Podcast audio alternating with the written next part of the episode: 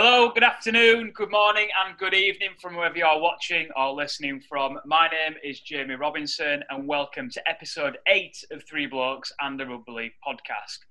Due to bank holiday commitments today, there will only be two blokes in the broadcasting booth as I am joined by super sub Eden Harris.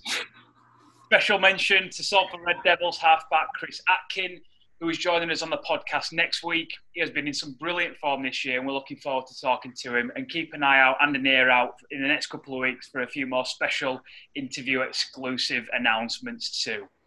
Eden Harris, welcome back. Your boys demolished my boys this week in the NRL, which we'll get onto a bit later on.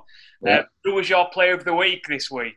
Uh, for me, there were only one possible player that I could have picked, and it was James Tedesco. Just a fantastic performance. He's he's not really been his usual self for the past few weeks. Not not playing poorly as such, but not really stealing the headlines like you expect from from James Tedesco. But 217 run meters, 10 tackle breaks, a try, and four try assists. That's just a fantastic performance. When I was last on this podcast, I asked you if there's a better player in the world than Nathan Cleary at the minute, and Teddy's just shown us why he has to be in that conversation. Yeah, he's, he's he seems to go up and down, doesn't he? Sometimes peaks and troughs, but even his, his troughs are still world class performances. So yeah, I'm definitely. sure we'll get onto it a bit more later. But like I said before, he's probably the first name on the team sheet for New South Wales and first name on the team sheet for for the Roosters in Australia as well. He's at his best. he is arguably the best player in the world. Yeah, looking at someone else who's uh, playing at his best at the minute. Parramatta Eels zero, the South Sydney Rabbitohs 38 in the Thursday night game in the NRL the absolute mauling by the Bunnies, really. Adam Reynolds in career best form, as said by Andrew Johns on, on Channel 9, obviously a, a, legend in the game. And Parramatta have, have kind of been found out a bit. We've mentioned the past couple of weeks on this podcast.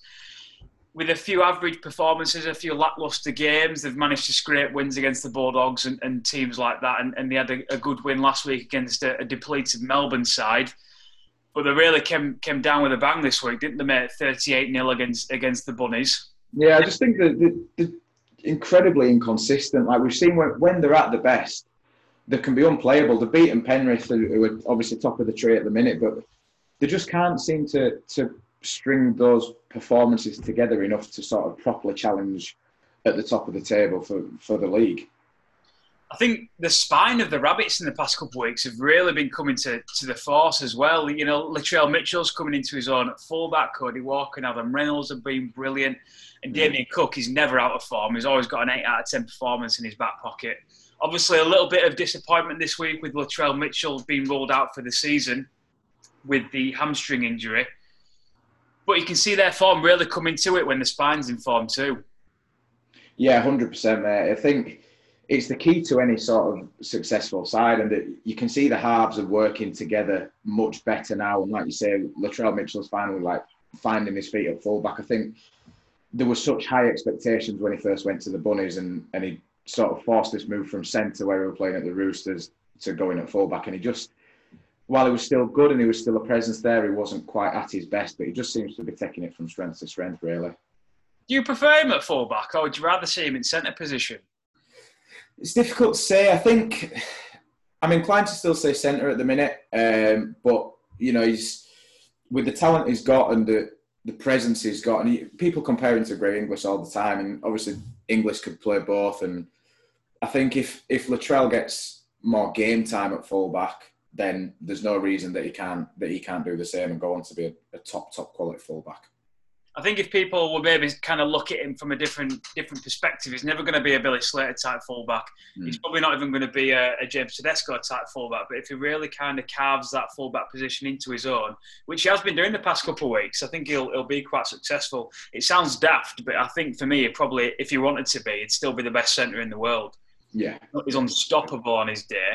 Mm. Um, and the one, six, seven, and nine combination had five line break, line breaks between them in this game which is outstanding for any team to have that. Never mind a spine.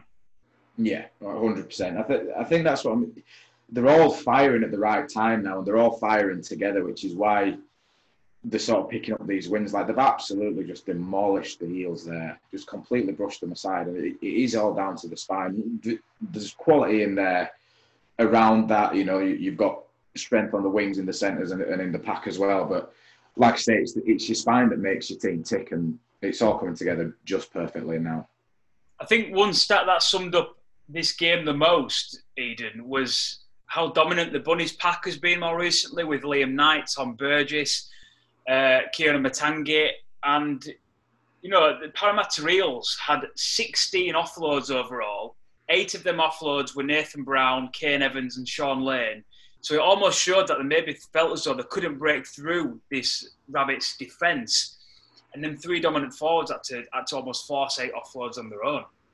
Yeah, hundred percent. It's you know when you when you're taking the ball and you're not punching through, you sort of you do look for the next best alternative, and sometimes that is to give you know a short, quick offload and hopefully get a break from there. But it just it just didn't seem to happen for them. I think the the defence from from the bunnies was spot on. Um, even the scramble when, when, they were trying to get those offloads away, the, the bunnies just seemed to be there, and you know the eels just couldn't do it. I mean, the Bunnies had 19 missed tackles all game, which is brilliant stats. And I know it's, it's probably not playoff or a grand final type stats, but 19 missed tackles against the Parramatta Eels when they've got players like Maika Sivo, Clint Gutherson, Mitchell Moses, who, who love to use the space in the field, it is excellent. Mm. And now I use the offload stat, not in a negative sense, but in a positive sense too. It's great that they're looking for these offloads, but it does give a perspective that they feel as though they can't break through this line. I mean, you look at the two coaches, Eden. Wayne Bennett's been there and done it so many different times. Won the grand final with, with numerous different clubs. I think his experience at the minute is is is shining through with, with players like Adam Reynolds. Is coming into the playoff in, in like a like a steam train. Brad Arthur, in his six years in, in the professional game, has only reached the playoffs twice. Do you think when it comes to the back end of the season, the coaching experience really comes into it? Yeah, I think so. It, I think it, you know that counts for a lot. Like you say, it's it's it's now that these players are, shining for the bunnies, and it's it is towards the end of the season. If there's a time that you want to hit form, it's now going into the playoffs. You know, if you, if you've got if you've been piling the points on early doors and then you sort of limp home making that top eight or top four, then it's very rare that, that teams to go on to really really cause damage in the playoffs. And I think the bunnies are doing it at at the right time it's very exciting as well because at the minute we'll go into it later on. The Newcastle Knights will be out of form. Cronulla Sharks are up and down. In that mm. kind of bottom four in the top eight, the Bunnies are looking really positive, and you could maybe see them reaching a, a prelim final or something. It's it's very exciting. You know, seventy percent completion, five hundred and twenty-five run meters less than the Bunnies, and forty-one missed tackles is really poor form from the Parramatta Eels, and, and probably something you'd look at from a bottom of the table team. Yeah, and I think you, you've got to expect better from from the Eels. Like I say, when the when they're firing, the the almost unplayable, especially with that pack. But it's just that those numbers just aren't aren't good enough at this kind of level to be beating beating sides like that. And well, like we said, just then going into the playoffs, they sort of they seem to be limping home a bit, and it don't bode well for them at all. Yeah, they'll reach there, won't they? They'll get in the playoffs. They might even yeah. might even stay in the top four, but you know, it, it could be a back-to-back losses and straight out on this form, but we'll see how they go. Just a quick mention: we've mentioned it every week for the past couple of weeks. Blake Ferguson is actually now the second longest tryless winger for, in the NRL history in terms of consecutive games. I think he's gone 14 or 15 games now without a try. And I think the top top of that is someone who got 17 or 18 games. So there is a possibility he might break that. Is, is that affecting, do you think? Or is it someone like Blake Ferguson is just happy to get on the field and play a bit of rugby? Yeah, I think I think you're probably looking at both, and there's so much more to Blake Ferguson's game than scoring tries. But ultimately, you want tries from your wingers, and that's you know they're the ones that you sort of look to to be scoring. So, has Brad Arthur got a decision to make, or or is he just does he stick to it? It's it's difficult to say. Interesting game, good game, and I think them two teams will be firmly in the playoffs and potentially playing each other in the second week of the playoffs if, if they both come through. So I think it'll be very interesting to look back in the next couple of weeks. Two teams who most likely not going to be in the playoffs. Eden, St George Illawarra Dragons 10, Gold Coast Titans 14. Mathematically, the Dragons can still make the playoffs, but it's looking very unlikely after this loss. Mm. Very slow starting game. It was only 2 0 at half time, which is very unlikely for an NRL based game. The defence really really saw them through, did the Titans? Yeah, I think, yeah, 2 0 half time, no tries in the first half. And it's, you sort of look at, you do look at the defence to say, wow, you know, must must have been great defence to keep them scoreless. But I think it was partly that, and I think partly there was the attack was sort of lacking from both sides as well. I think Titans had the better of the first half, um, but they just weren't really clinical enough early on, and they looked a little bit clueless on the last tackle plays. But yeah, the, the defense were brilliant, and to be honest, the, the Dragons, the drag, I know they were held up a couple of times, but they never really looked like bothering them that much, um, which you don't usually say about the Dragons. You know, you've seen the the quality, especially in the backs, and there's so much sort of attacking prowess there that you, you do expect more. Yeah, and I think the past couple of weeks you mentioned about the Titans. You know, the forwards really stepping up. Kevin Proctor, Fotuaika, um, and the sorts. And Tyrone Peachey actually stepped up a lot more this week than in previous weeks. But someone in the backs who's really been standing out for you, especially, is Jamal Fogarty. Yeah, it's, it's a bit of a weird one with uh, with Fogarty. He's a really late bloomer. You know, he was playing in the Queensland Cup and he's coming to the Titans side, and he, he seems to be sort of he seems to have transformed them a little bit. Not, I know they're still not really been picking up the wins, but the performances have been a lot better, and he's he's kind of linking up a little bit with with Ash Taylor in the halves as well, which you know that bodes well for the Titans. But it seems fitting that he that Jamal Fogarty scored the winning try as well. Um, I think that was a nice moment for him. Obviously, he's been given the captaincy since uh, Kevin Proctor got suspended. Um, so to lead them out to to get over the line and for him to score that four pointer to, to see it home, I think it's it's really nice for him. What do you think it means to be a late bloomer, mate? Because obviously there's there's a big difference between the cut-off age in the NRL. You can only play when you're 18 or over. Mm. You think some players maybe come through at 18 as wonder kids and don't make it, and they need a bit more time in the in the youth systems and, and Queensland Cups and such. You know, he's, he's had eight years essentially outside of the NRL. Queensland yeah. Starts. Yeah, I think so. I think it, it's easy once once you do make that that your debut and you you're sort of coming into the NRL side. It's such a big thing, and then you do see so many drop off, but they'll either drop off and go, come over to the Super League, um, or they'll drop off and go down into the Queensland Cup and, and the likes of those competitions. And there's so often that once they do that, they're just sort of forgotten about by the NRL, and they don't, they're not making that impression in there to sort of fight the way back. So it is nice to see the likes of Jamal Fogarty doing it, and you know Rhyse Martin did it as well last uh, last year, obviously before he was, he's moved to the Rhinos. Um, and you know you can get some great players from there. Um, so I think I think it would be nice for the teams to look into that pool a little bit more. Um, but you know they know what they're doing better than I do. I suppose it's difficult because there isn't any such pool at the minute because there's only top grade of rugby league playing with, with mm. COVID restrictions and stuff. And not everybody's going to be Nathan Cleary coming through at 18, breaking breaking records and scoring tries. So it's nice to see these Jamal Fogarty's coming through at 26, 27 and proving that it can be done. Um, it's nice to see a bit of stability with the Titans, actually. And I think over the next couple of years, Justin Holbrook is signed on until 2024, four more seasons. It's looking positive for them.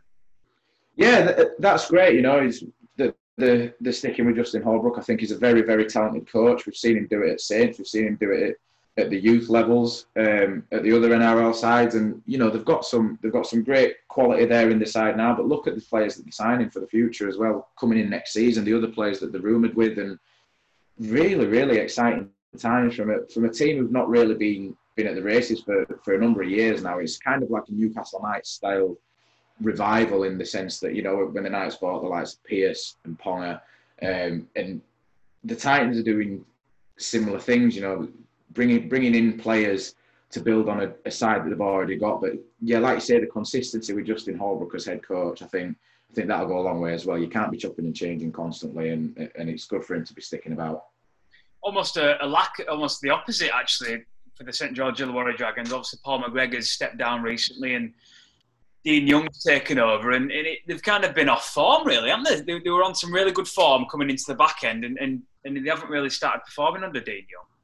No, it's it's a weird one because you, you do see teams in in the well across across rugby league and all sports really. When when the coach leaves, they sort of sometimes get a bit of a resurgence, and it's kind of a right. We're going to take the bull by the horns. We can prove that we do. You know, we can do this. Uh, but the Dragons just seem to sort of capitulate a bit, and whether that's whether that's down to McGregor leaving, only they know really. And it, you, you saw you saw how emotional the side were when when it was McGregor's last game, and and how much they, he meant to all of them. So whether that's having a negative effect now that he's gone, I don't know. But Dean Young certainly wasn't happy after this game. Um, you know, he said they had he said they had a three-step plan before the game. That was to limit AJ Brimson's impact, defend kicks, and keep a connected defensive line. But look at the last two tries there, and you can see why he's fuming. You know, we saw a kick assist and an AJ Brimson line break, which led to the you know the last two tries in those last seven minutes. Quick work, quick word on uh, Blake Lawrie as well, mate. Blake Lawrie has been outstanding in the past couple of weeks. Oh, 100 percent. I know. I know you lot talk about him a lot on this podcast, and um, yeah, it's easy to see why he's, he's an absolutely phenomenal player, and he's he's kind of to do it in a side who are who are out of sorts and who are out of form is is all the more impressive. You know, that's why you've looked at. I know we'll come on to it later, but the likes of um, Carrigan and Payne Haas at the Broncos, where where the Broncos aren't firing, but they're still they're still doing their job. It's it's easy to play well in in a team that's winning. It's not easy to play well in a team that's losing, and I think that's that's testament to him. Really is. Like a young Eden Harris yeah, something like that. I think uh, looking at games in the in the NRL this week, and that seemed to be most predictable. I think everyone would have put this down. Sydney Roosters 58, the Brisbane Broncos 12. Expected result: Brisbane need this final whistle on the last game of the season more than anything, don't they? At the minute, they do, mate. Yeah, and you know if if before that game you'd have said Roosters will score Lord, Brisbane won, and Morris will score, you all said, yeah, that sounds about right. And you know, that's exactly what happened. It was it was kind of it, I don't think it surprised anyone this result. James Tedesco, mate, absolutely mesmerising. You've gone through him briefly with the uh, Player of the Week, but mm-hmm. what a performance! Just absolutely unstoppable. When he's on form like that, he's you just cannot defend against it. He's always there and just zipping about the pitch, making himself available, and just honestly so much, so much punch when he does get the ball. And but defensively sound as well. You know, you, he never looks phased by anything. Never. I mean, looking at his stats from the game, they're almost just like a dream world. He got one try, one line break, five try assists, 12 tackle breaks, and four line breaks. If your team got them stats, you'd be more than happy. Never mind one player in a 58 defeat.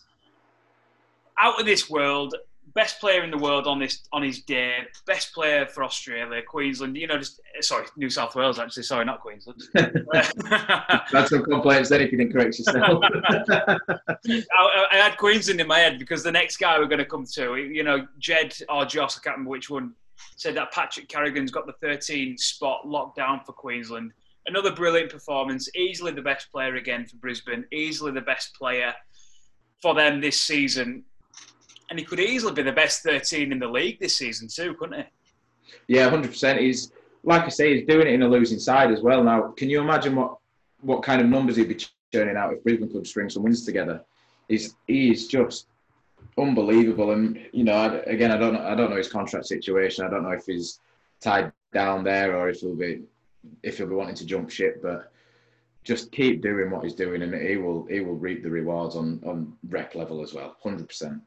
I think it's nice about Patrick Carrigan because he's one of the few players you don't hear about contract situations, being being unsettled, going out and breaking COVID rules. You don't mm. hear a thing from him all week.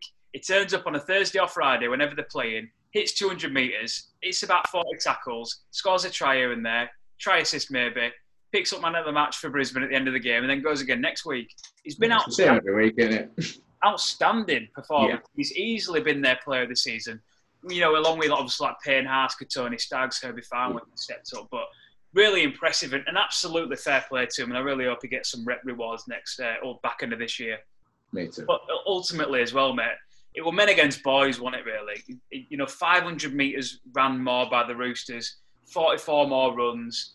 Eight Roosters players, eight different Roosters players actually had an individual line break, which which just says more than more than enough, doesn't it? Yeah, it does. And, and whether that whether that says more about the Roosters' attack or the Brisbane defence, I don't know. But look, Brisbane awful at the minute, and it's the defence. You can see it's sort of like a lack of effort, which you never usually say about teams that even even out of form and you know you sort of say oh they're not getting the rub of the green, but it just it's sort of you watch them watch them defend and and there, was a couple of line breaks as well where players just stopped and looked and it, they've completely given up hope. You know, they, have already got the mind off the on the off season and, and that flight over to wherever they're going for a, for a break. I think it's the thing that Brisbane have never finished bottom. You'd think mm. they do every. I mean, fair enough. You're up against the Roosters; it's always going to be tough. But you'd think they do everything in their power, a bit like the Bulldogs are doing at the minute, to not finish bottom. Yeah, and it's embarrassment as well. It's it's you know no disrespect to the Bulldogs, but they're not the Brisbane Broncos. The Broncos are a worldwide brand, and for them to finish bottom, it's so embarrassing for them, especially with, with the support. I know I know you spent some time out in Brisbane, and, and I remember you telling me that it's just absolutely rugby league crazy. So for for a place like that, it must be it must be awful for for the players, the squad, the staff, and the fans as well. It's essentially it is a bit like Liverpool finishing bottom at Premier League. Mm. It's it's just a city driven by rugby league. Suncorp Stadium is bang in the middle of the city. Everyone around it. Obviously, they've got the Cowboys and the Titans, but in in like geographical state, it's actually nowhere near Brisbane. So Brisbane, obviously state of origin, Queensland, it's huge, easily the biggest turnover in rugby league in terms of revenue and merchandise sales. They are the biggest club in rugby league, and it's it's it's unbelievable what's happening at the minute. And I think, like you said, the, the Bulldogs were kind of expected to be bottom two, bottom three this year, but the, the Broncos were kind of tipped to be pushing top eight, maybe top six. And it's every single week you see it in the media, you see it on the pitch. For us, for us who, who, who love and watch our rugby league, it's mind blowing, isn't it? Almost like a St Helens being bottom of the table or something. Yeah, without a doubt, it's it's just so unexpected. But you know, you, you mentioned some of the players there. They've got quality in the side. Kotoni Staggs is fantastic player. You know, Farmers stepped up, like I said, Carrigan, Haas. They've got they've got the foundations there, and I know these are these are young players that we're talking about, but you've got you've got to look at the your more seasoned pros and your more experienced pros and say, you know, where are you in all this? Where are you in all this? And why why aren't you firing and doing the jobs that these kids are doing? Definitely, man. And I think what's the even scarier thing is that the Sydney Roosters aren't even full strength yet. They're slowly dripping all these injured players back in, and they will definitely be full strength by the time they come back, come to the playoffs.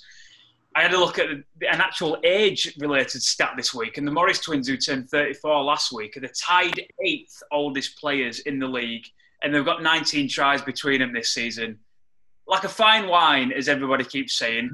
With age, mate, it's it's disgusting how good they are, isn't it? It is, yeah, because especially in them positions, you know, you can expect expect a, a forward to be to be playing on up to that age and, and you know still doing it, but in the centre and the wing positions, you rely so much on pace, and they just don't look like slowing down at all. And you know, you, you would expect that at, at 34. You know, you you do expect your backs to sort of either move inside a little bit so they can prolong the career, or, or, or slow down and again come over to Super League, drop down, or, or something like that. But they are they are showing no signs of that at all. Just sublime, absolutely sublime a team that has been sublime in the past couple of weeks, mate. New Zealand Warriors 36 against the Newcastle Knights 6. Mm. You know, I saw some people say it were an upset, but I think this was probably seen as a bit more of an even contest, and the Warriors just blew them out of the water, didn't they? They did, yeah. I think it, it was unexpected in that sense that it was so one sided. Um, but I think I think to write off the Warriors for this game would have, would have been a little bit naive. I know that's easy to say with hindsight now, but it's just great to see them rewarded. You know, they've, they've conducted themselves so well through all this, the COVID crisis. Um, even like to play at Scully Park to give something back to, to the people of Tamworth, where obviously they, the team have been based throughout all this. Just a great move, and it shows that there's a real the, the culture there is absolutely spot on at that club. How amazing would it be if they reached playoff football, mate? I know because the Sharks obviously picked up a win. The, mm. the, the, gap's opened up a bit, but it would be a Cinderella story, wouldn't it? Even if they just made the top eight. It would, yeah, and I think everyone would be happy, uh, apart from the team who missed out, obviously. But you know, it's I think, like I say, the way they conducted themselves, they've, they've got everybody's respect, and I think there are a lot of people's second team this year. Uh, it, it is nice to see them rewarded with this win, and it'd be nice to see them kick on from it as well, especially with the players that they're missing as well. But you, they've got they've got the likes of Adam Pompey stepping up in, into those into those gaps where where they've lost like Maumalo and, and other players like that, and they just keep churning through the talent. And like I say, the culture is right there, and they're playing for each other. They're playing for the shirt, and it's great to see. Todd Payten's really making a good a good base for Nathan Brown and Phil Gould coming in next year, isn't he, mate? But you you especially love that right side. I do, yeah. Um, and it, you know, with the with Hiku and Pompey absolutely devastating. Pompey's second try came off the back of three repeat sets as well, you know. So they're grinding them down and they're shifting it out to the right, and it's just you've seen the quality of Peter Hiku there. Peter Flicker, we should call him from now on. I know you saw that on the prep sheet. I liked it. Um, yeah, um, I thought, well, I had more strike than the bowling alley on my last appearance here, so I thought, I thought I had to, uh, thought I had to do something similar. Um, but yeah, look, they, they, were absolutely incredible. It's just so much, so much quality there. And again, like I say, Pompey is, he's not one of the stars of the show, really. He does, he does sort of go unnoticed against against the likes of Tuivasa-Sheck and the, the players that they've got in there, but he's doing his job and he's doing it really well. Definitely, mate. And you look, uh, the stats speak for himself in this game. The Warriors had 64% possession, which mm. is unspeakable, and it's only really been doubled this year by the, the Bunnies against Manly last week. Very, very unlikely you'll break more than a kind of 55-45 split in an NRL game. 89% mm. completion, and actually once again broke over 2,000 run meters for a team. And, and it's just exceptional the way that they're performing at the minute, and they're kind of breaking barriers. And like you say, the very culture of the club is driving them through one bloke who's really stepped up since Blake Green's left them and actually incidentally has joined the Newcastle Knights, obviously didn't play in this game because of injury, is uh, your stepbrother, Chanel Harris Tavita. yeah, you, you can, see similarities with our play as well, yeah. With me and our Chanel. Um, no, yeah, look, he's, he's been fantastic and he did have he did have big boots to fill when Blake Green left, but it's it's his organisation. You know, Dean Payton spoke about it um, after the game, but if you watch him, especially with with uh, lower capacity crowds now, you can hear it as well when you're watching the game. He's just barking orders constantly, and he's so vocal. Like to come into the into side like as a halfback as well at this age and telling these season pros where to go, what to do. I think it's testament to his character. It really is because it's a lot of being intimidated by that and, and the idea of doing that. But he's clearly got the respect to the side as well. And it's not just that when he's got the ball in hand, he's, he's absolutely magic at times. He really is brilliant, and it, but that allows the likes of Tuivasa-Sheck to play his game as well. You know, off off the the Harris Tavita plays, and the, there was actually 19 offloads for the Warriors, and compared to that, uh, just three for the Knights, and that's that's ridiculous. But that's that's the support play from from Tuivasa-Sheck that allows that to happen, and his pace and ability just makes it so effective, and it's so hard to defend against. You know, you'd much rather defend against a, a very good, rigid, structured attack than a team who are very good, you know, playing off the cuff because you just can't read it. You just can't, can't predict what they're going to do next. And you know, we saw we saw him he skinned uh, Mitchell Pearce twice for for his tries, and again that that does come off Harris Tavita's play. Um, it just lets him do it. Yeah, they've got a really good link. I think obviously Harris Tavita had a few games last year when they were lacking in the halfbacks. And something that always stands out for me, I always speak about it, but he can kick. And I think a guy who can kick on target for a conversion is, is worth his weight in gold. And I think he'll, he, you know, if it, if it looks like it, he'll be uh, the Warriors halfback for a lot of years. And, and think and looking at that 19 offloads, I mean, stats like that haven't been seen since I stopped playing. So, um, well, you, you fudging numbers, you mean? so, I mean, just, just, I mean, classic Warriors. Really, you expect a high percentage turnover and a high offload um, statistics, but really good to see. And, and their last four games, what they'll be really focusing on this year to kind of try and get into the playoffs. They've got the Eels next week, which could be a brilliant game. You know, the Eels are kind of wanting to have a better result after their 38 0 loss, and I think I'll be tipping the Warriors for that. They've then got the Sharks, which could be a, a brilliant eighth against ninth game. They've got the Raiders after that, who could be trying to get into the top four. And then they've got the Manly, Manly Warringah Sea Eagles, the last game of the season. They could be packing the bags and on the bus home already. So very, very small chance I think the Warriors could make it. And, and you know, the game against the Sharks in two weeks' time will be will be must watch TV. That'll be brilliant. And I'm I really hope they do it. I, I, think they've got more of a chance than my boys anyway, the Tigers. So yeah, fingers crossed. Hopefully they can do it. Be brilliant. But speaking about that team that we've uh, just spoke about with the Cronulla Sharks, the Cronulla Sutherland Sharks 28, North Queensland Cowboys 12. If Jed Amos Goddard was with us, I would be laughing my backside off at another loss for the Cowboys. Every single week we've had this podcast, they've lost, and I think that's maybe the ninth loss in a row, their worst form in their history you know, obviously we take the mick out of Jed a bit, but the Cowboys are a, a bit of a home favourite. Obviously, Jonathan Thurston, Jason Taumalolo coming through there. Um, but these two squads at the minute are kind of both trying to blood through youngsters and, and a few rookies, and it only seems to be working for the Sharks. You know, you look at Talakai, you look at Will Kennedy, Mulitalo, Katoa, Briton Nikora, Hamlin Uele, who I know a bit more uh, seasoned, but Toby Rudolph, Royce Hunt. I mean, you compare them to the, the Cowboys of kind of like Mitch Dunn, Reuben Cotter, um, and it's just not working for the Cowboys, and I don't really know why. And I think Jen will give us a bit more light on that. The 68% completion, which is horrendous stats, what you'd be looking at from amateur rugby league. 44 missed tackles, and as many errors as well. Some really poor errors from them. Just, just awful stats from the Cowboys, and very similar to the Brisbane Broncos. They feel like they're on their holidays already. Yeah, hundred percent. I think that's it is sort of it, it, seems that they've just sort of drawn a line under this season, which you should do, but not yet. Wait until the season's actually finished, and it's it is sort of oh, we'll go out, we'll play, pick up his money, and you know we go again next year, which you can't do because you're going to end up getting pastings, and that's that's what keeps happening. You know, like you say, is this the eighth week you've been doing the podcast and the Cowboys haven't won one?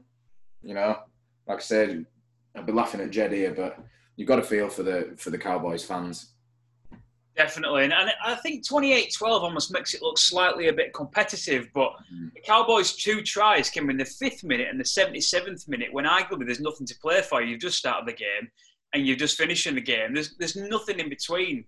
Michael mm. Morgan limped off again. Yeah. He, he, really seems to be feeling the pressure specifically. He's come off with a calf injury, and the Cowboys have, have not really made any formal announcement yet, but he could be gone for the season along with Jason Taumalolo and uh, Reece Robson these youngsters who are coming through for Cronulla Sharks and, and kind of shining when the, the more key players are out, Shaun Johnson and Chad Townsend, for example. You know, Tracey and Trindall, who played in the halfbacks, halfback position six and seven, they almost look like they've been playing together for 10 years. They, they, they perform really well, didn't they? Yeah, and I think it's especially difficult as a half where you're supposed to be, you know, you're meant to control the game, control the tempo of your side. Now, to come in with two new halves because your, your two first choice halves are out injured. That's you kind of you look at that and you think, oh, that that's not good. That's not good at all. But they've, they've stepped up and, like you said, they look like they've been playing together for ten years and they, they didn't miss Johnson and Townsend, and that that's a big thing to say. They did not miss them at all. I know, I know. Obviously, they've got the win, but just a fantastic performance, and so they look so accomplished. They look like seasoned pros and experienced, and they were just flowing off each other. It was really good to see, and that's exciting for Sharks. Very much so. And, and looking at the opposite side, both wingers, Ronaldo Mulitalo and Sione Katoa, have been really, really impressive this year. I think both in the third season, respectively. Mulitalo's got six tries and averages 114 metres a game. Katoa's got 14 tries and 139 metres per game. Katoa's right up there with the top try scorers in the league. I mean, something when, when you're kind of struggling with seasoned veterans, obviously Fifita has been injured most of the season. Aaron Woods has been trying to perform on his own. Wade Graham has been performing well. Two wingers, two lightning quick wingers can can get you a lot of tries like that. Twenty tries between them. It's it's really positive for a club like the Cronulla Sharks, isn't it? It is, yeah. It's it's you know the forwards lay you lay your foundations and do the, do that graft, but you need the quality on the edges to finish those tries, and that's that's exactly what they've got. But the, those wingers are bringing a lot more to the game than just sort of you know putting the ball down and the they're making the meters, they're getting the sharks up the field, and you know it takes it takes a little bit of heat off the pack. Um, if you can rely on your backs to, for a set to get you out of trouble, um, you know, you sort of recuperate some energy and go again, and the better for it in the long run over the course of the game. The the consistent that it's not they don't seem to tire, um, and they just keep going and going and going and grinding teams down seeing how tough it is for the North Queensland Cowboys recently, Josh McGuire seems to be stepping up a bit more, even if he is trying to do the majority on his own. Probably one of the only blokes who's going to stand up against Patrick Carrigan for that 13 spot in the Queensland side. I've actually written down here that he's made 169 tackles, but I assume I must be 169 metres. what a stint. If, if he's made 169 tackles, then he deserves 13 in every club in the world.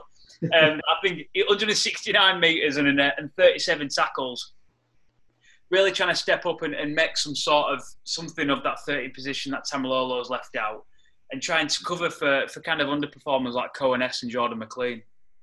Yeah, I think he's he's leading the way. He's leading by example there, but you, you have got to look at the likes of Coen and Jordan McLean for, for more. You know, Jordan McLean's come in on, on big money as, as a, a star really in the pack, and he's just not really doing it. He's not the, the the, the percentage of the salary cap that he'll be taking up as well. You you know, I know it's not all about money, but you want more from one of those players that that's earning the big money. And you look at Josh McGuire and what again? What why is Jordan McLean not doing those kinds of shifts? Is it?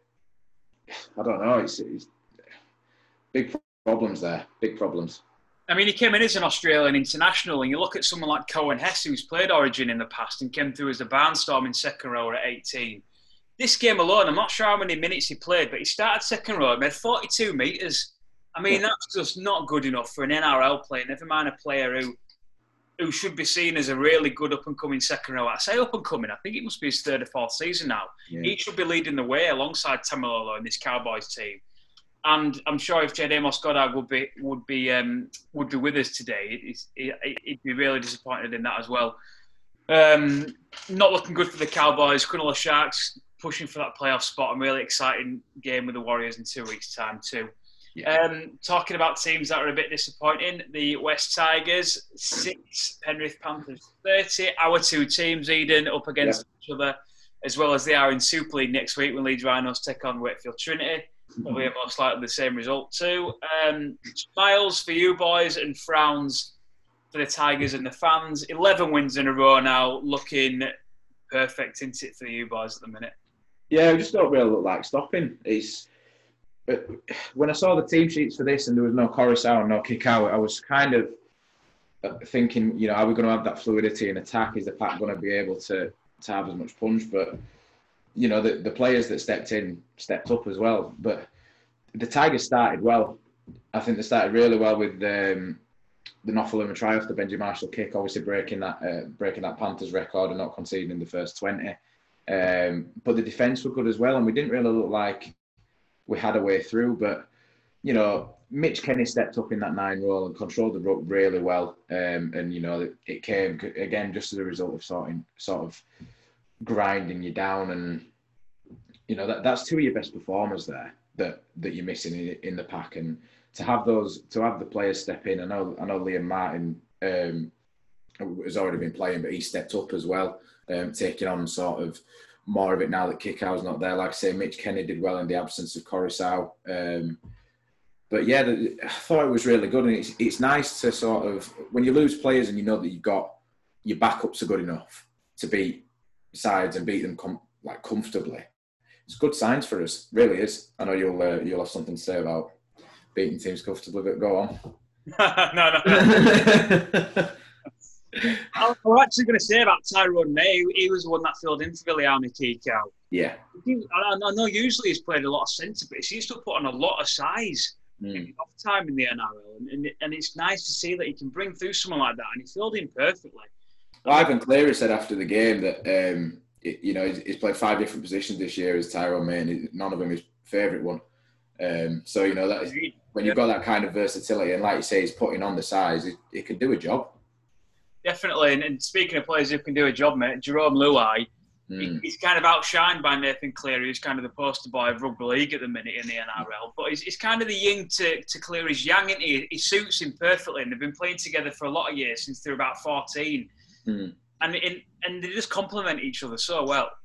Yeah, look, Nathan Cleary wouldn't have had the season he'd have had without having another good half next to him. It's, it's very rare that you'll have one half performing and the other not and I think Luai Luai allows Cleary to to play, but Cleary's quality, and like I say, he's the poster boy, and everyone's looking at him. It takes a bit of the heat off Luai, and it just that lets him play. He's so dangerous with his running game, and he got another try and a try assist to show for it. But his, his general play, his link up play with Cleary, shifting the ball wide, is he's he's got a job to do, and he does it so so well. I know that you, you love the phrase going under the radar on this podcast, but he absolutely defines it. And you know, whether that is because he's next to Cleary, I'd think so. But Luai does his job, and that, that's why he's he's there and he, he's still doing it for a top of the table side. Hey, we, we, didn't actually say that until you've said it there, so you've ticked that box nicely, mate. Thank you. um, but what do you think about the Matt, Matt Burton like situation? Because obviously he's, he's a brilliant six come thirteen in the youth system. He's played a couple of games this year, but he's just very unlikely to kind of get a starting spot. And, and the Bulldogs have been sniffing around him for next season. Mm. you try and tempt him to play, knowing that he's probably not going to get a starting spot, or do you kind of let him go and, and, and fly high in, in other teams?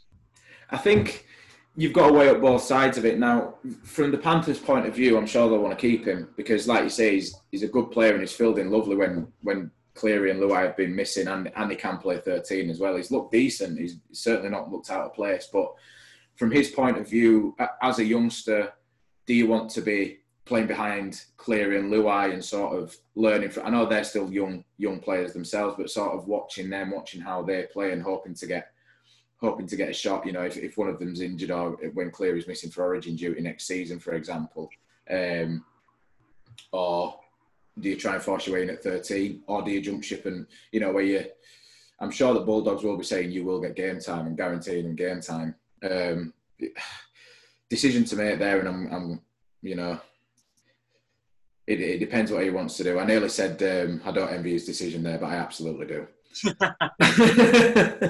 I think it's interesting now that the Bulldogs have signed Blake Green for next year. He, he, he, could end up going there and end up fighting for his spot once again. So it's, it's definitely an interesting conundrum to have. Mm. Two players who stood out for us, boys. I mean, I won't go on. I, I, say every single week we don't perform for the full 80. We don't have enough consistency. Maybe Marshall's maybe lacking a bit too much, but I mean, I could say that every single week, and I'll stick to the positives. David Nofoaluma every single week, arguably maybe the most on-form winger in the league with Sione Katoa, Brett Morris, and the like. I think he'll be up there for the Dally Medal of, of Winger of the Year. But someone who's, who, for me personally, as a Tigers fan, I haven't been massively impressive with until more recently is Adam Doueihi at fullback, and especially mm. his defence. I think earlier on in the season, his, his defence was probably quite embarrassing for a fullback, but he's really coming into his own, isn't he, a bit? Yeah, well, me and you were talking over WhatsApp while this game was going on, and you know, you said where where has this defence come from? It is like it looks like a different player, and that first half was probably as good as I've seen him play. Like I said earlier, you know, the Tigers had me worried, and the defence was solid, but he's he was so key to that as well. I think there was it was quite clear that there was a game plan from the Panthers to get in his head and disrupt him. This game was always going to be fiery with the with the Ivan Cleary stuff going on, but it, it was it was like a, a bit of niggle for him. You, you, saw it with Brent Naden, I think it was early on, who gave him you know got the arm in the face and and stuff like that. But he, he seemed to sort of thrive under that pressure even more early on. So assured under the high ball, solid defensively, dangerous going forward. But right up until that pass that he gave, short, um, and then obviously the sin bin a, a, tackle or two later. He had a quieter second half after that. Whether that got in his head, but I don't know. I think that that's true of the Tigers all the way across the park. That I think the second half to the first half, it looked like two different sides. Two one-word answers for this one, mate. Have, have you got the minor premiership in the bag? Yes. Will you win the grand final and the premiership? No. Woohoo! Lovely stuff. I think, the, I think the minor premiership. There's, there's, you know, there's eight points left to play for. Melbourne won't let up, and anything can happen in rugby league. But looking at that remaining four fixtures, I'm very confident of getting six points, which would see us home. You know, with three, three above uh, Melbourne at the minute. But I'm actually quietly confident of eight. I think there's only the Eels that should be bothering us. Um, that'll be a great game, by the way. But you know, even they're out of sorts, and I think we've we've got we've got the form to sort of see us through that, and we're, riding that wave. You've got that going into the playoffs. Um, I said no then, but I just think you know Melbourne are, Melbourne will cause problems there. You know the, the likes of Cam Smith, the experience they've got there, serial winners they really are, and I think I fear that that might um, that might show in the end. I hope I'm wrong very exciting stuff to come up to, mate. But um, talking about that team, Melbourne Storm, 30, Manly, Manly Warringah Sea Eagles, 6. Two words that sum up the Melbourne Storm as a club and just everything. They're very professional, very diligent, and this performance kind of summed them up, didn't it? Yeah, especially when you consider the whole Cameron Smith saga, the, the contract stuff. Everyone's talking about where Smith going to be playing next year. Is he going to be playing next year? Is he going to be taking on a coaching role? He's not bothered absolutely. Just takes it all in his stride, puts in a performance like like that. Um, just like you say, so professional. Get the job done, and then you know worry about that when he's not playing. Um, I know he's come out and said he wants to get it done ASAP, and again, I'm I'm sure that's so we can concentrate on seeing out this this season with Melbourne and then kick on for next season wherever he is. I think Manly seem to be on the same plane as the, the Brisbane Broncos and North Queensland Cowboys over to Bali or something because they've just been absolutely non-existent in the past couple of weeks. And the pace and power of that Melbourne left edge really, really impressed you, didn't they?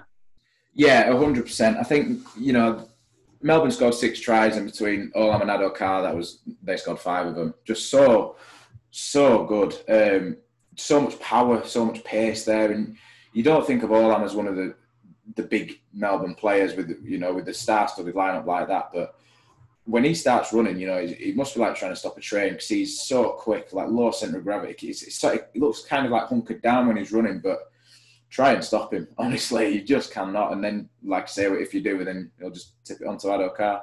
You've no hope. Absolutely no hope.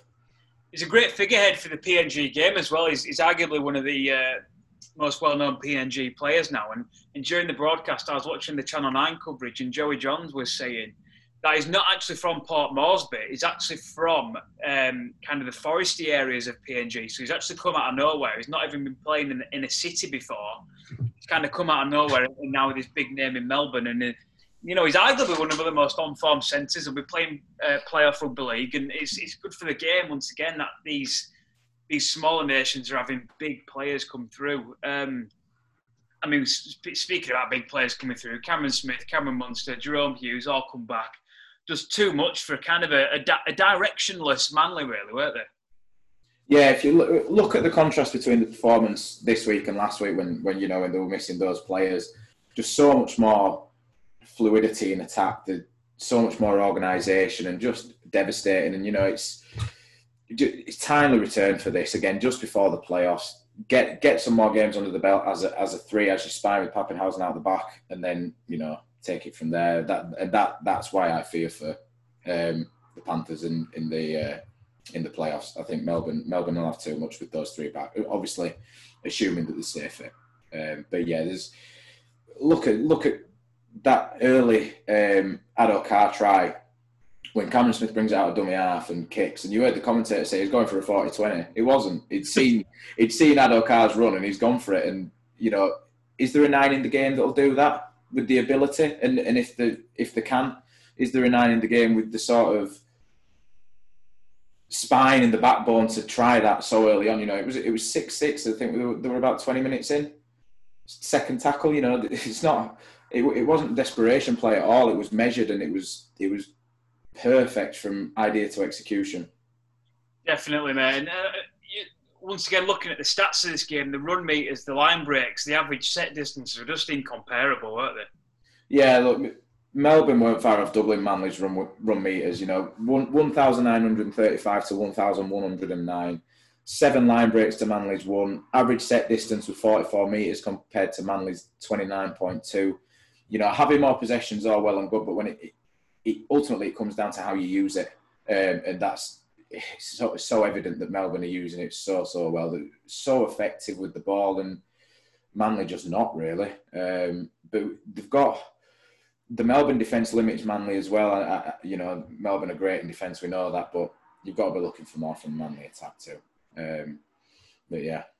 I mean, I was looking for some positives out of the Manly game. and the back three of, of Jake Trbojevic, Curtis Sironen, and Joel Thompson had a combined effort of 99 tackles, which is, you know, it's great goings for them. And them three have kind of been a shining light in, in the Manly season this year, especially I really like the Sironen brothers, Bailey over at uh, the Bunnies too.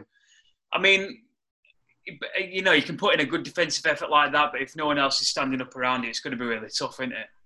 Yeah, hundred percent. It's you know we spoke about with other sides. You know, you've got to have more than just a few players performing, and they are doing it. They are sort of leading the way. And you we've look you look at the injuries and stuff that they've got, but the players that are still out there, you've got to you've just got to want more from them. I mean, it must be tough for you as well because you were a Manly fan before Penrith. Oh, come off it! come off it! I had one vest.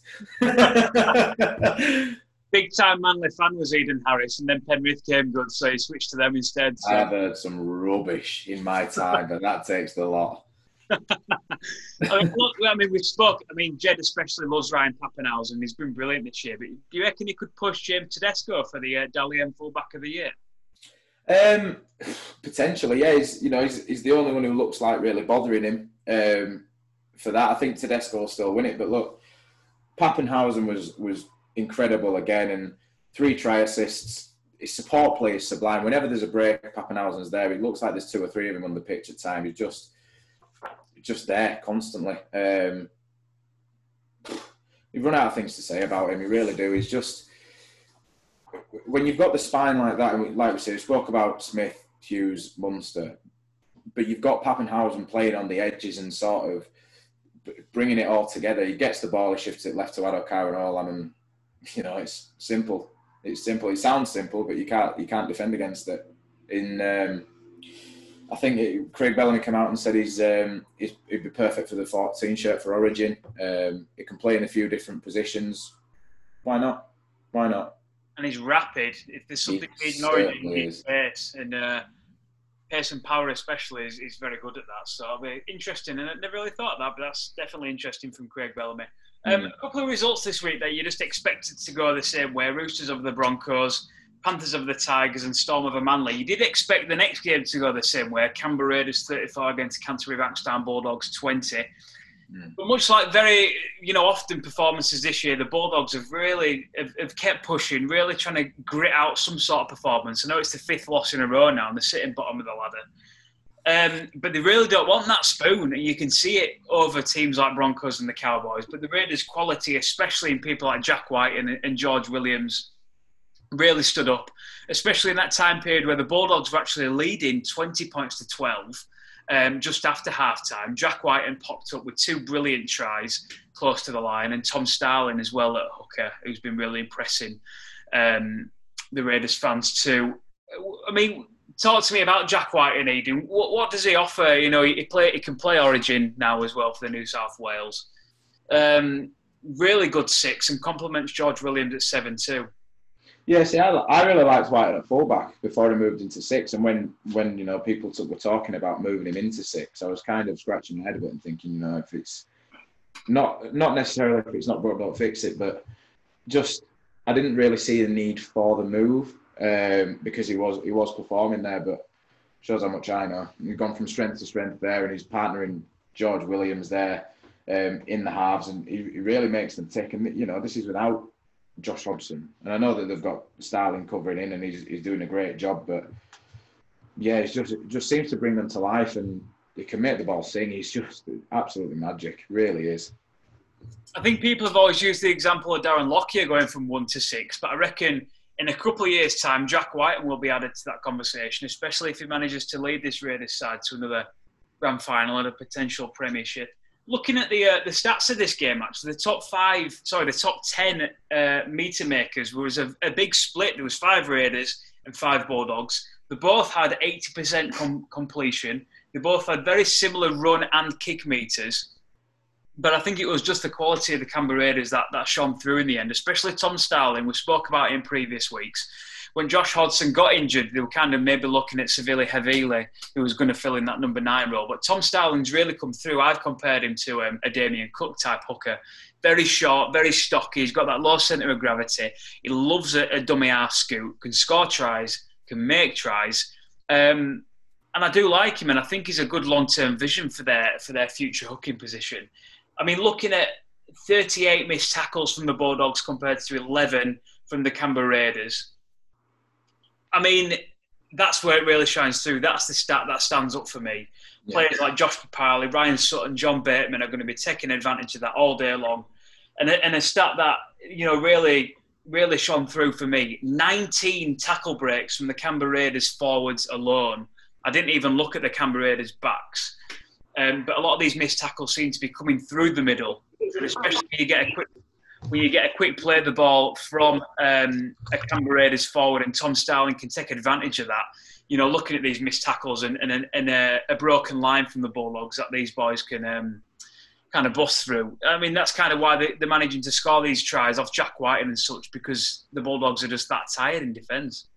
Yeah, when you when you've got to defend that much, then yeah, it, it, does weigh you down. And like you said, the missed tackles are there, and it, it was even. Other than that, and that's it makes the difference when you've got you know 11, 11 missed tackles for the Raiders as well. Shouldn't be sniffed at. That's you know that's a great great effort across the board. Um, but yeah, the Bulldogs will be looking at that and thinking, you know, that's where they need to improve. And but like you say, the effort's there. It's not they're not already on the beach like like the Broncos and the Cowboys. The effort's there. They really don't want that spoon, and you've got to think that something's sort of going to click soon for the Bulldogs. You've got well, you've got hope so for their sake, um, because it, it is it is sad to see them when they are sort of busting a gut as they are, and got really nothing to show for it. Um, which is it's weird to say, but I think I think again they're still they're still working, they're still trying, despite having ultimately nothing left to play for other than pride.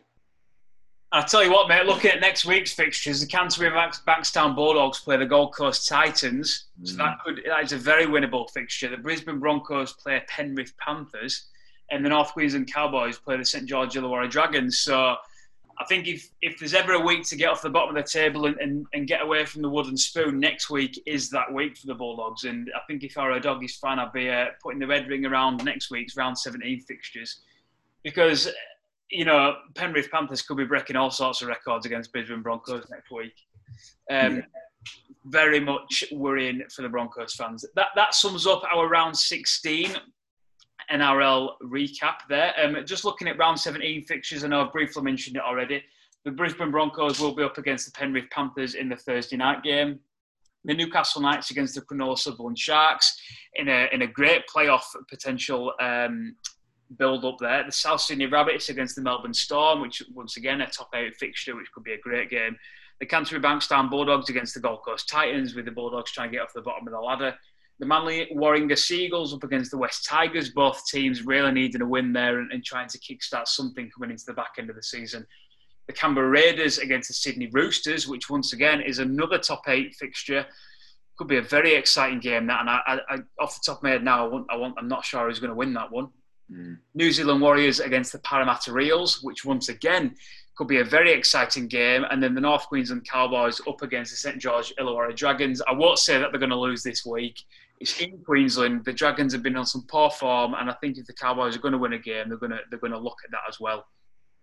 Um, round 17 looking very competitive, apart from maybe Penrith against Brisbane. Um, but looking at the ladder, Penrith at the top of the table, 29 points, three points clear of Melbourne in second.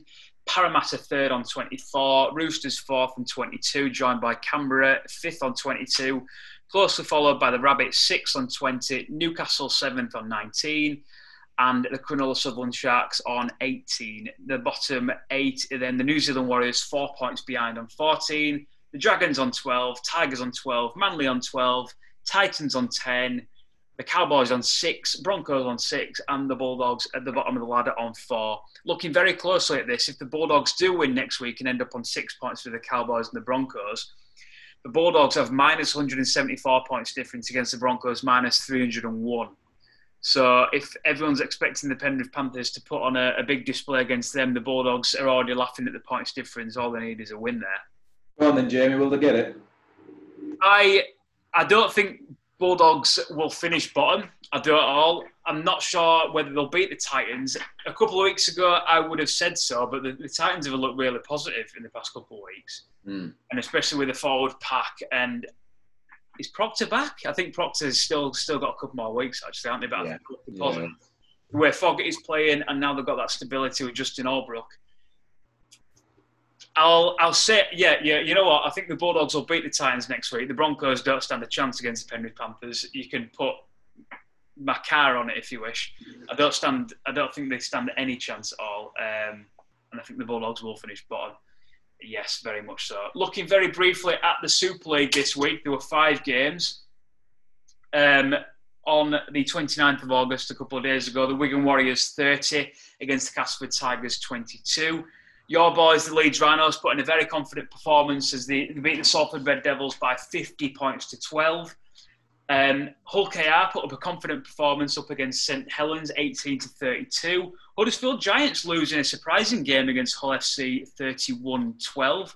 Great performance for Andy Last and his boys. And then once again, um, Warrington Wolves 36, Wakefield Trinity nil. It's the first time since 1946 that Wakefield have been nilled in consecutive league games.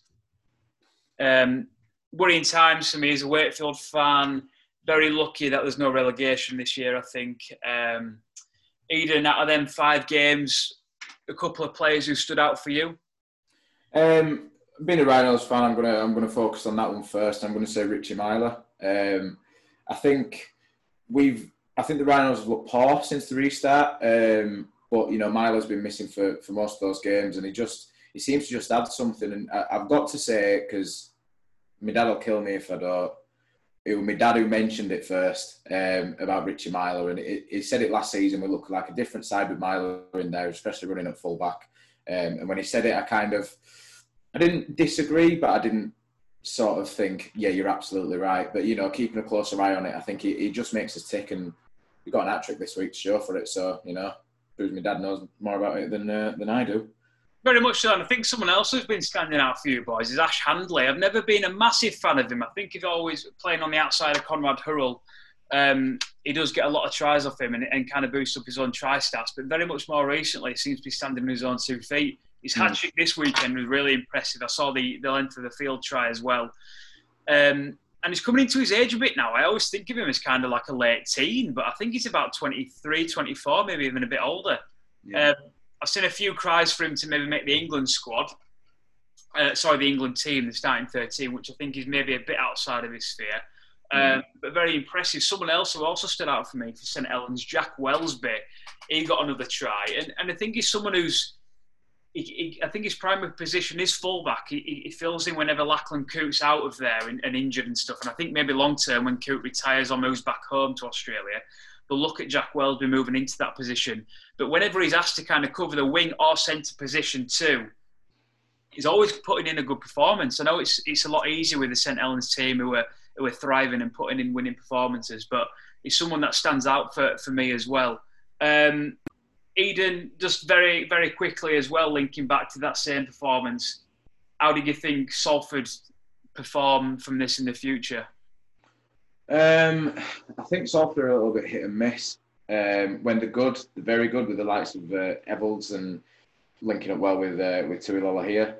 Um, but they, they weren't they weren't at it at all on um, on Saturday. We you know take nothing away from the Rhinos. We were good good to bounce back after after a couple of big losses, but um, yeah, the, Salford didn't really put put any resistance together, um, and I think it could could be a long end of the season for them uh, unless they start to sort of string those performances together. Very much so. And, just looking at the Super League table, it's starting to, starting to uh, take shape a bit more now. Wigan Warriors top, St Helens second, Warrington third, Catalan fourth, Leeds fifth, Castleford sixth, Huddersfield seventh, Hull FC eighth, Salford ninth, Wakefield tenth, and OKR bottom of the ladder.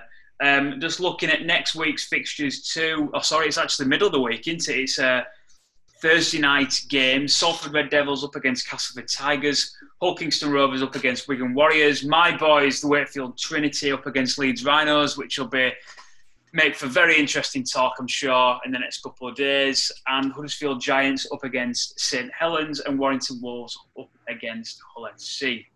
Um, and then there's a quick spree of games into the next couple of weeks. I think we play a whole the, the couple of days after. There's only about a couple of days in between each. How, how do you think this, you know, the com- the compression of all these games are co- going to come into it with Super League? Is it just the fact that they've just got to play through it, or is it kind of looking at player welfare as well?